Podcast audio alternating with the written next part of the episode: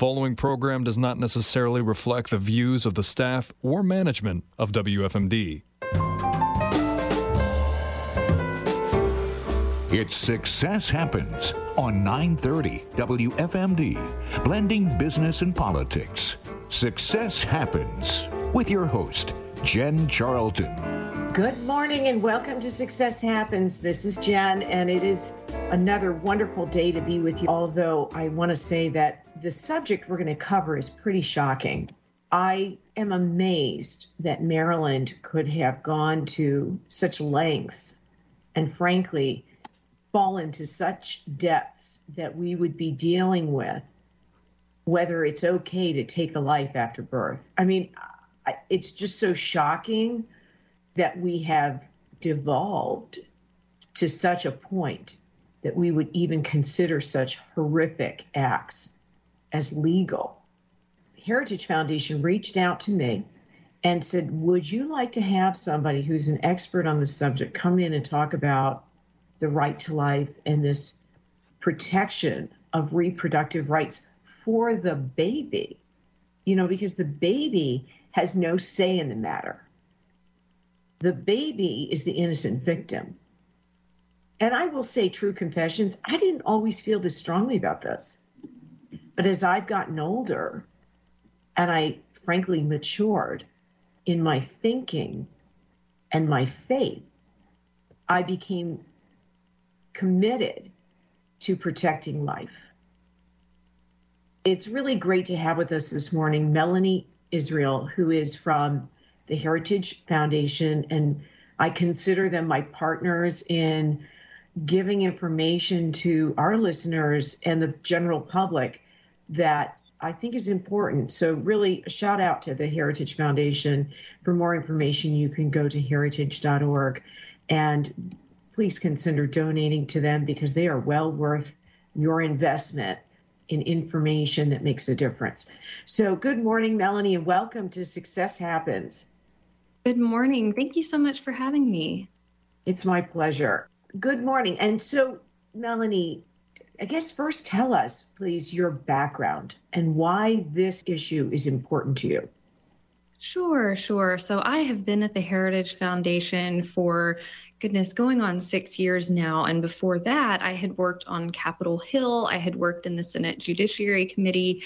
And when I was growing up, I certainly considered myself to be pro life, but it, it wasn't something that I spent a whole lot of time thinking about. It wasn't a priority to me. And it was getting to Capitol Hill and seeing how radical the proposals were coming from the Democrats is really something that helped. Um, I, I, I, guess snap me out of it and realize, wow, this is so important. I have to be doing more to push back against this extremism, um, it, it, was very eye opening. And so that prompted me to, to start doing more during my time on Capitol Hill, working on the pro life issue, as well as conscience rights and religious liberty, because obviously all of those things so often intersect. And so it's a, a privilege to be able to work on those issues full time at the Heritage Foundation now. And so I do a lot of writing and research and helping both the general public and our audiences on Capitol Hill, policymakers, their staff, understand these issues and why they're so important. You know, I, I often have said in the past, and when I ran for office, I said, you know, federal issues are local issues. So often we think that what happens on Capitol Hill isn't really, you know, pertinent to state or local. And yet, when you talk about the right to life, you literally bring it home. It's amazing to me that legislators are so removed or so disconnected from the people in some cases. I know that in Maryland, we have some uber progressive liberals who are trying to run the show. And frankly, so far, they're getting away with it it's amazing to me in Maryland that we have frankly allowed the progressive left, thinking that we're going to go along to get along. We want to look compassionate. We want to look humanitarian. And in the process of them making us feel like we're not that, we have given up the farm in terms of rights and responsibilities for individuals, including the unborn. So while the progressive left has taken over Annapolis, by the way, under the leadership of Hogan, this happened in his term of office. Two terms. We've gotten to this drastic point. I think people need to take a note of that. It's not an accident.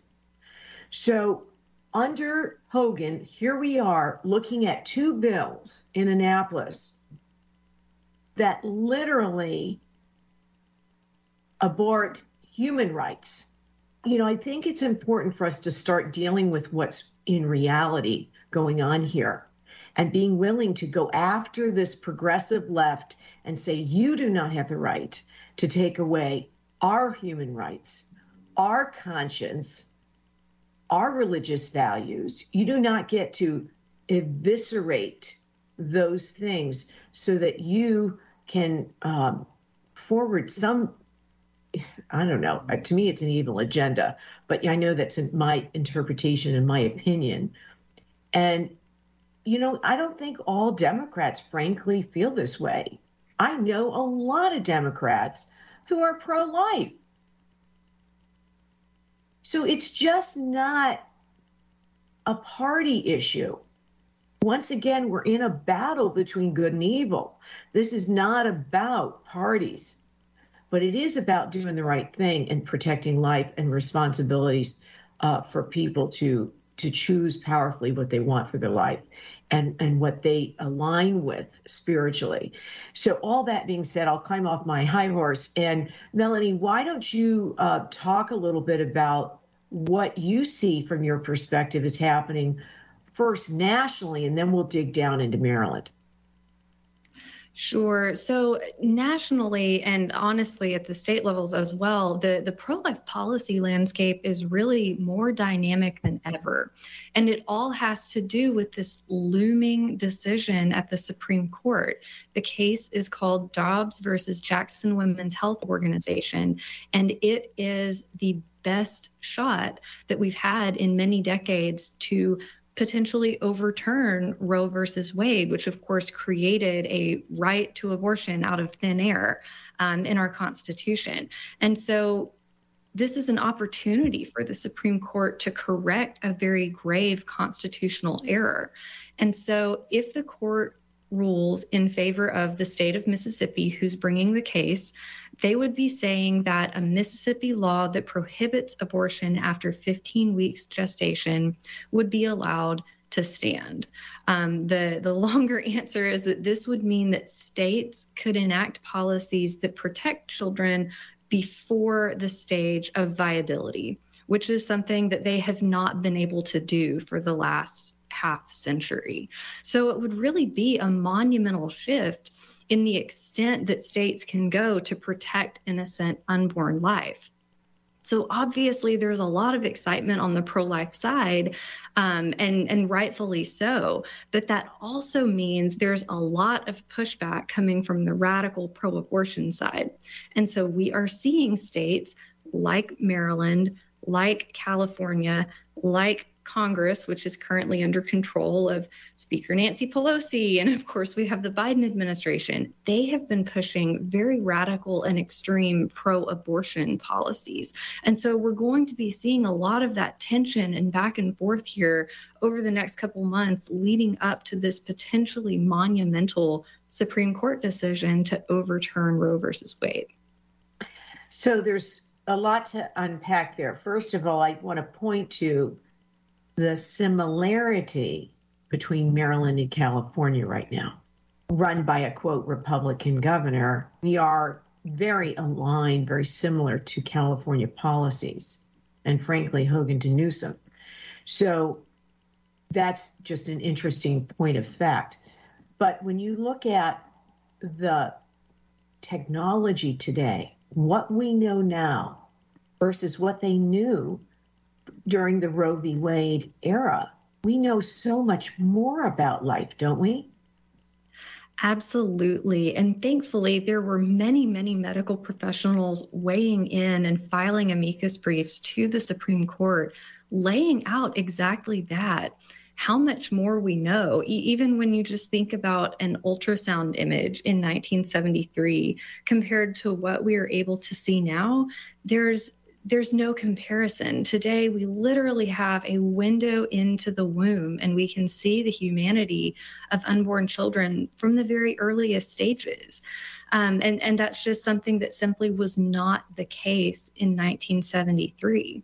We've also had science and technology advance when it comes to being able to care for children when they're still in the womb. Even in the last decade, there's been an explosion of possibilities of surgeries that doctors are able to perform on children when they are still in the womb and not yet um, old enough to to be born. They're able to address things like spina bifida and twin to twin syndrome and all of these new technologies that have been coming out truly in the last couple years even it, it really demonstrates that the basis of the supreme court making this decision is so out of date with respect to science and, and technology it, it really can't be justified. It, it couldn't be justified then. It certainly can't be justified now. And so overturning Roe would mean that states, that policymakers, that the American people would finally have the opportunity to have our laws align with science, with what we know about the humanity of unborn children. Well, that's a great place to take a quick break. And I just thank you so much for your dedication and work on this issue. There was a friend of mine years ago, and we were three of us sitting around a table, and and the one guy says, "Well, you know, people should just have an abortion if they can't sustain the child, or you know, they don't have the money, or whatever the reason was." And the third person said, "Yeah, but then I wouldn't be here." Just food for thought. We're going to take a quick break. This is Success Happens on Free Talk 930 WFMD, and we'll be right back. Welcome back to Success Happens. This is Jen, and I have with me today Melanie Israel, who is a policy analyst with Heritage Foundation and an expert in the issues around abortion, pro life, and the legislation that is being pushed at all levels right now to deal with this very important issue. Clarence Thomas has been under attack lately. And when you talk about the Supreme Court, and God bless Clarence Thomas, that man was under attack when he came in, and apparently he's going to be under attack till he goes out. But what a hero. And I hope that he will stand his ground and that the people will pray for Clarence Thomas to maintain his power and authority in such an important position uh, throughout all this. There is no accidente, as they say, that they're going after him while this issue is before the Supreme Court. You know, I think it's really unfortunate that this issue of abortion, um, just generally speaking, is something that we see the left go absolutely apocalyptic over no matter what the context is. Um, right now, the um, you know scandal of the day, if you consider it to be a scandal, would be Justice Thomas. Um, if it's not Justice Thomas, it's Justice Kavanaugh. If it's not Justice Kavanaugh, it's Justice Barrett. There, there's always, um, you know, some sort of reason for the left to go apocalyptic about abortion. Um, we see this play out time and time again with Supreme Court confirmation hearings. Um, you don't have people dressed up like handmaids roaming the streets of Washington, D.C., because they're upset about some of these other policy issues. It always comes back to abortion.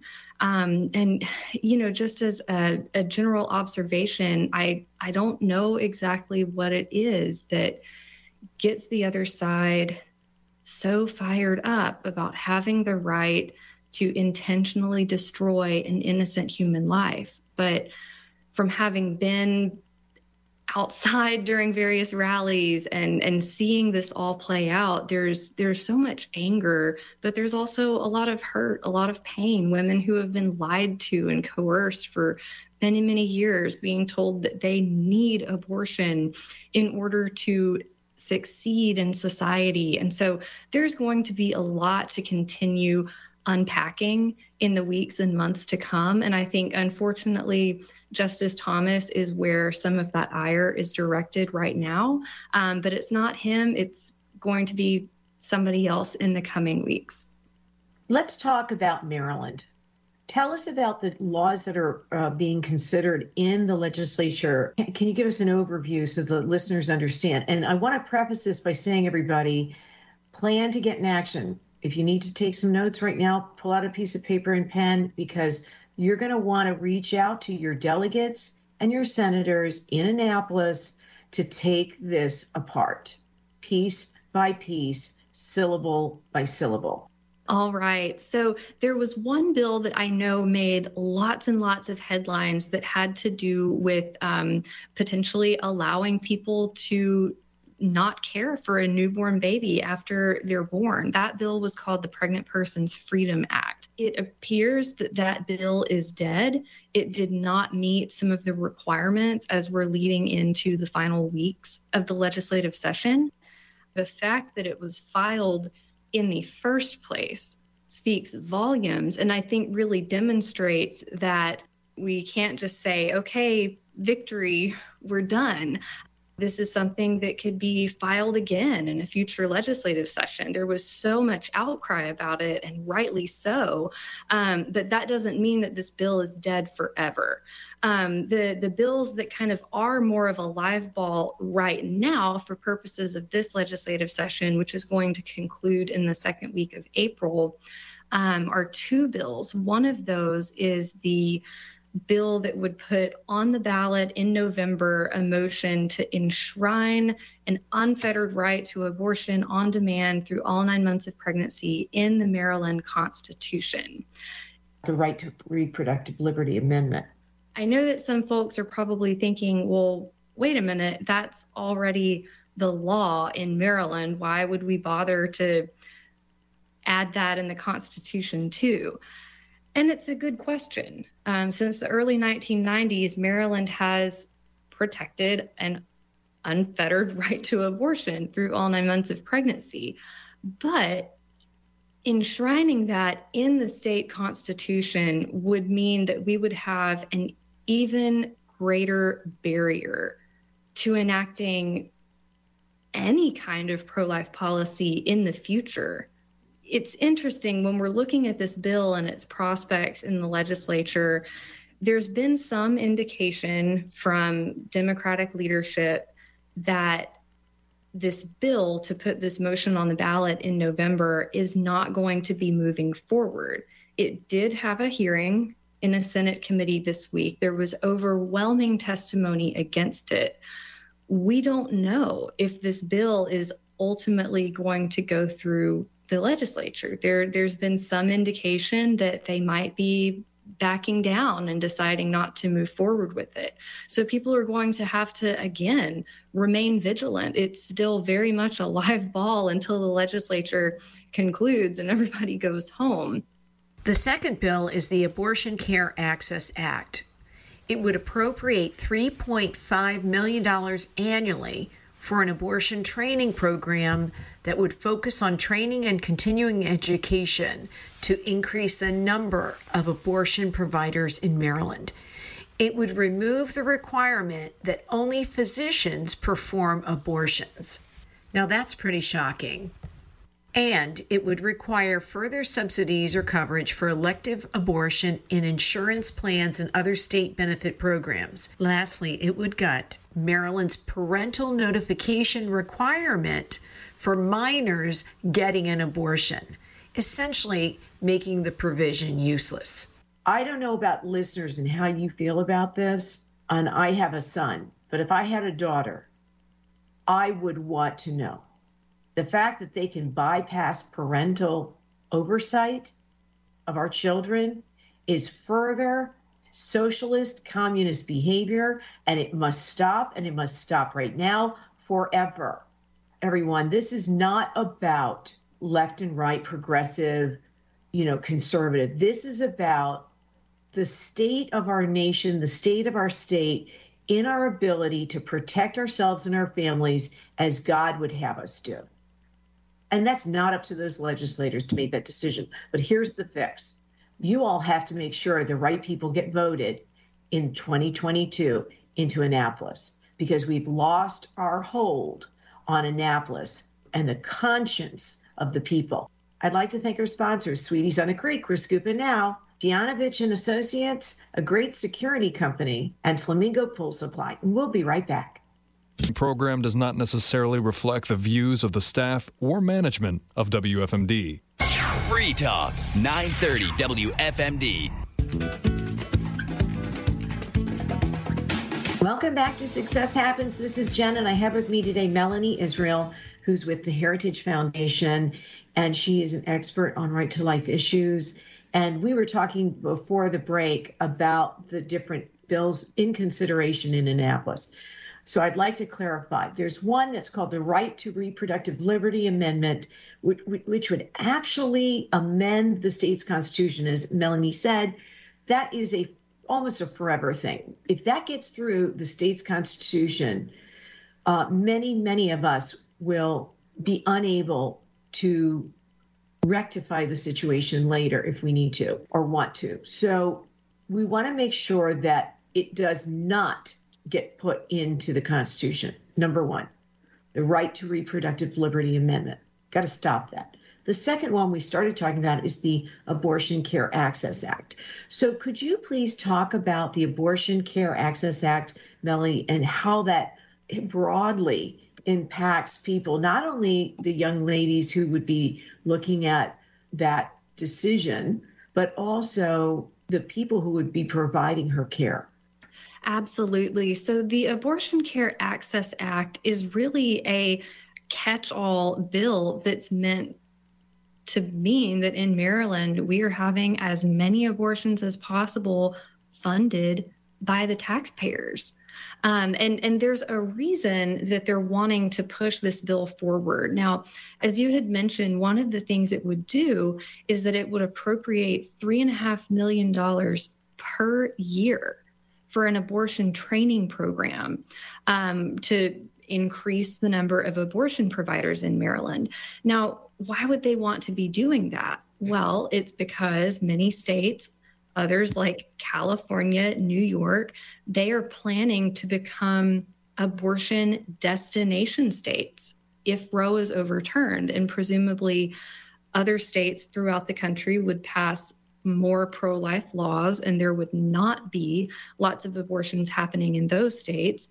States like Maryland and California are trying to position themselves to become those abortion destinations. And so that's why they want to spend $3.5 million per year of your taxpayer dollars to train more people to perform abortions. And you take this alongside one of the other requirements in this bill. Um, right now in Maryland, you have to be a physician to be performing an abortion. They want to lower that requirement so that um, midwives and other healthcare professionals could do abortions too this is once again geared at expanding the number of abortions that are happening in Maryland. Um, one thing I think is important to note is that when we talk about abortion procedures, oftentimes people's mind immediately goes towards thinking of that as a surgical procedure. But really, what we've seen in the last decade, especially, is that most abortions are actually being done by a woman taking a pill and going home and undergoing that abortion in her house, in her bathroom alone without any kind of medical supervision. Um, roughly 55% of abortions are done by a woman taking a pill today. And so that's another thing that that requirement is geared towards. They don't want just physicians to be prescribing these pills to women.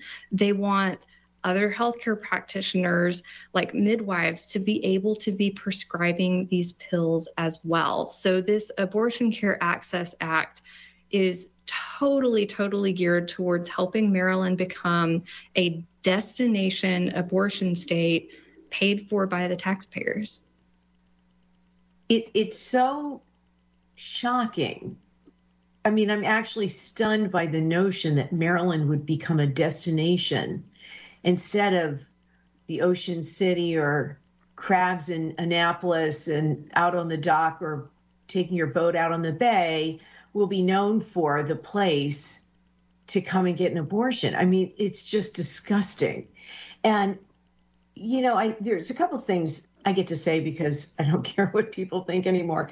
That's legalizing murder. I mean, there's just no way around it. I mean, you can sugarcoat it and you can call an abortion or, you know, the right to terminate an invalid, you know, life or, you know, it's not viable or what however you want to characterize it, right? That that society has made it less painful to kind of process that what you're doing is ending life.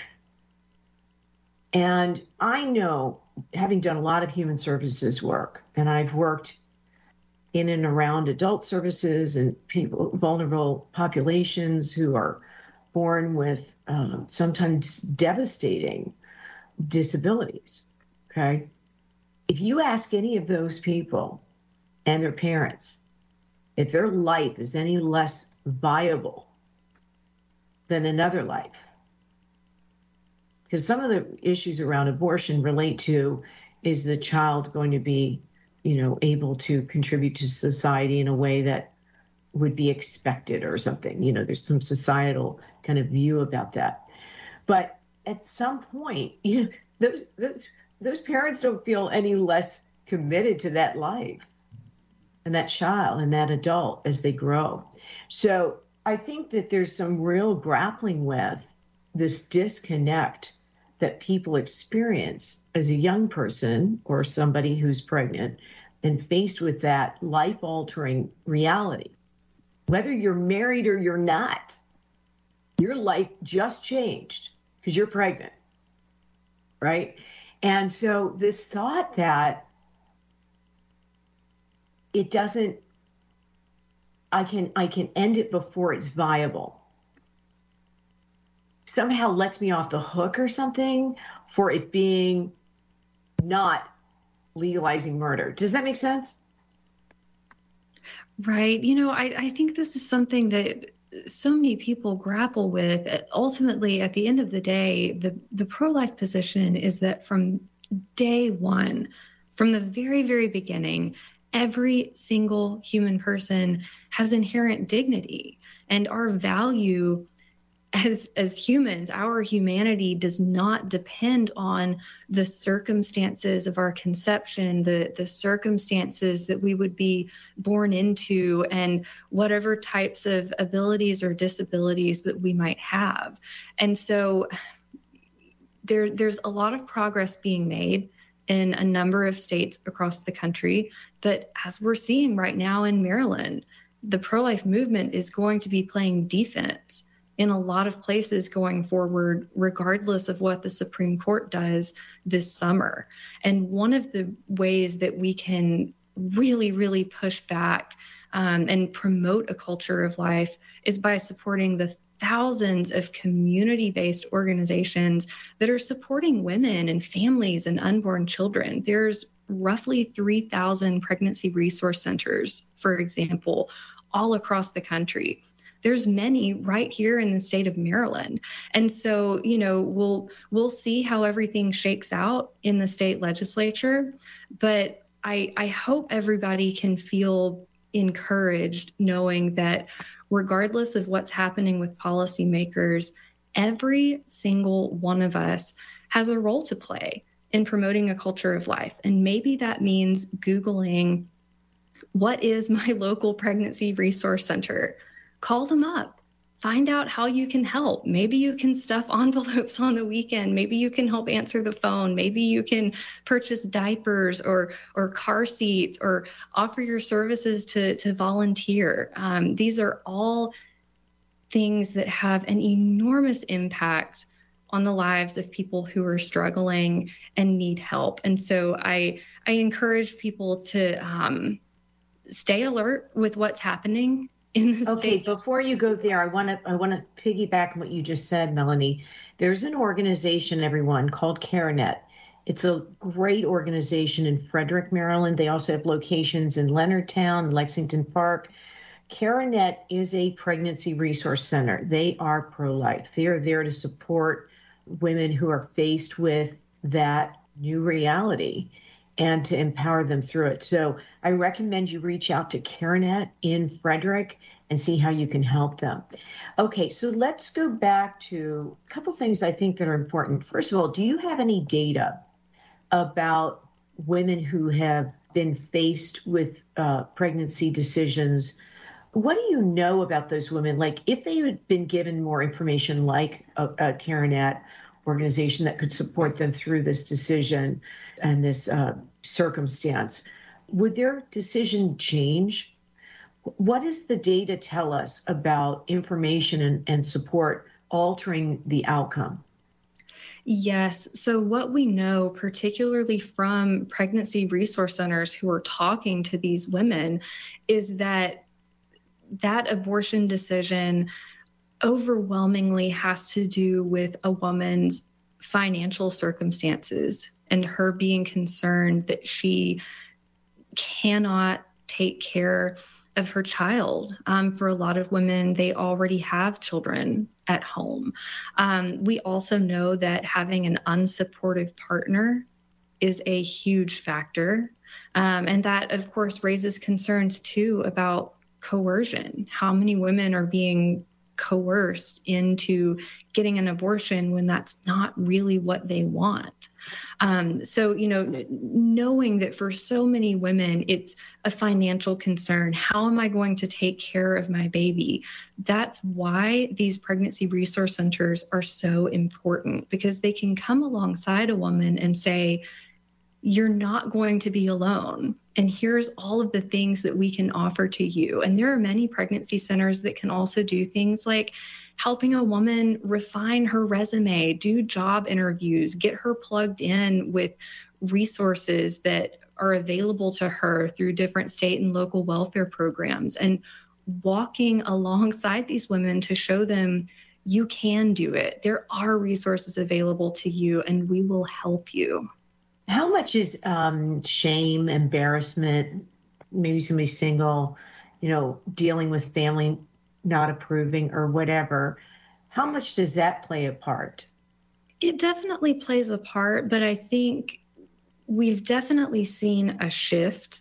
Um, culturally speaking, I think um, of course, back in the, the 1970s when Roe was going through, um, being a pregnant and unwed mother had a very different um, stigma attached to it than it does today. And so I think there have definitely been some some cultural shifts there, but what we really know from the the data that's out there of talking to women about what's prompting that abortion decision it is overwhelmingly those those kinds of financial and relationship concerns I want to take a quick break and then let's come back and we'll wrap up the show. And I just really appreciate, once again, the Heritage Foundation and the important work that you do on all the different issues that we face as a society I really want to empower the listeners right now to on this break go find out who is your delegate, who are your there may be multiple delegates,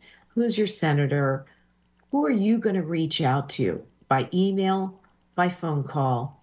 Let them know this is absolutely outrageous and not okay. We, the people, must stand up and voice our positions on this because they are supposed to work for us and they should not be making those decisions irrespective of our concerns. And I don't believe that Marylanders are about ending life. I believe we're about empowering life. We'll take a quick break right now. I'd like to thank our sponsors, Sweeties on the Creek. We're scooping now. Dianovich and Associates, a great security company, and Flamingo Pool Supplies. We'll be right back. Welcome back to Success Happens. This is Jen, and I have with me today Melanie Israel, and we're talking about a very important issue that's facing Marylanders and families, and frankly, medical providers who are not particularly aligned with what's going on in this legislature about ending life. You know, we've been facing with everything from ending a life after birth. I mean, what the heck are people thinking about? It's to the point where we as a as a community, one, we have to embrace people who find themselves in that situation, be compassionate, and help them through it, right? But I, I think there's something else to deal with. It's it's a hard conversation I'm going to have right now, and some people may not appreciate it. There's a movement afoot where there's a real concern that people are placing population control as more important than life itself, more important than faith itself, more important than family itself. And I always believe God has a plan. Not always my plan, but God's got a plan, and I got to roll with it because I can't see what He sees. So, you know, when we look at this notion of abortion, it's a very effective population control. And that's a tough pill to swallow. But we need to be dealing with reality right now because there are some people that place that as more important than honoring life. And there's a lot of money to be made in medical. We've seen it through COVID and we're seeing it now that if this expansion of abortion practices is allowed, there are going to be a lot of people making money on this. And it's disgusting. We have to have the conversation about the business side of medicine that may be behind this because sometimes people are greedy and they put their money above your interests, concerns, and the right to life. The right to life for that little baby who doesn't have a voice. So we have to be that voice in Annapolis. And everyone listening, I want you to call 10 people you know and tell them to call 10 people they know and tell them to contact the legislators in Annapolis. They need to hear us loud and clear. Okay, Melanie, to wrap up, um, what do you want to say, and just to kind of encapsulate this, you know, what else do you suggest we do to stop the madness? You know, I, I think it really just requires people to continue being engaged. I know that in some respects, we know that Maryland is already so, so radical and permissive when it comes to abortion policy. And there might be this kind of gut reaction to think, well, they can't possibly get even more radical. They've done everything they can. And that's simply not true. There are always going to be new threats coming around the pipeline. And right now, the abortion lobby is preparing for a post Roe world, and they are preparing to make Maryland an abortion destination state. And so that means that we're going to have to step up our support to the pregnancy resource centers, to the churches, to all of the local community based organizations that are out there trying to help people.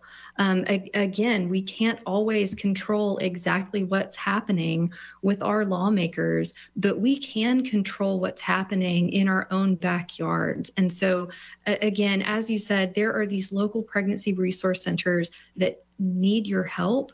And so I encourage people to, to look at what you can be doing in your community to promote that culture of life because there are women and unborn children out there today, right now, who need our help. Beautiful. And I'll continue to ask everyone here to be proactive in contacting your legislators because there's one thing I always say, and you've heard me say it many times. What is the politician most concerned about? Their next gig. So you got to let them know if they intend to be reelected, they need to start listening to you, the people, and your concerns about this idea of ending life on a whim. So, thank you, Melanie, very much for all the work you're doing. Everybody, please support the Heritage Foundation. Go to heritage.org to make a donation and support the important work that they're doing. Next week, we're going to focus on the energy business and what's going on and uh, some of the work that's happening federally or not happening federally. So stay tuned. Listen to us next Saturday morning at 9 a.m. right here on Free Talk 930 WFMD. Okay, now. Be sure to share this podcast with everyone.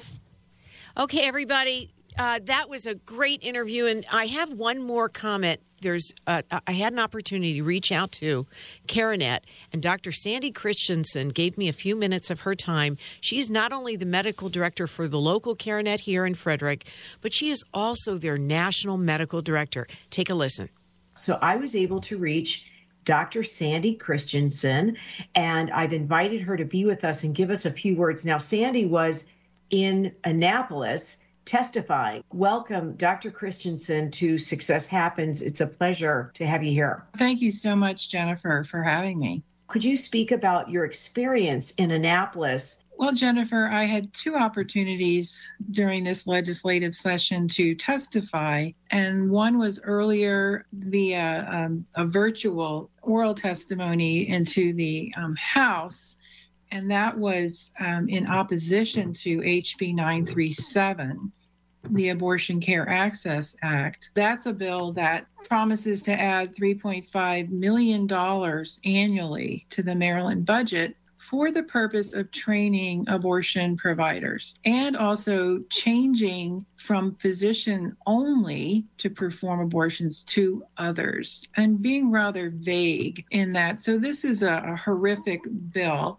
I did have the opportunity to testify before the Maryland Senate in opposition to House Bill 1171, and that was on March 30th. And this is a bill that is a constitutional amendment that would forever codify abortion into um, Maryland's Constitution, and it would prevent further pro life legislative challenges, and it would really quash any future measures to try to place any restrictions or anything on in terms of access to abortion in our state. That's shocking in and of itself because look at what we've learned since Roe v. Wade about the body, the baby's development, about the life of the child from conception.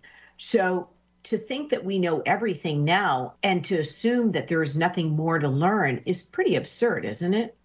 It's absurd in the extreme, Jennifer, and, and it's also, frankly, um, malpractice. In light of the changes that the Food and Drug Administration made just in December 2021, really opening the door to telemed abortions for the abortion pill, uh, others call it medication, drug induced chemical abortion, etc. Just allowing virtually uh, almost no medical oversight to that. That drug combination of mifepristone and misoprostol now accounts for 54% of all abortions, according to Guttmacher statistics, which used to be the research arm for Planned Parenthood. So when you look at that and you consider the harms that have happened to women who've taken these drugs, only magnified now under under less medical supervision, not more.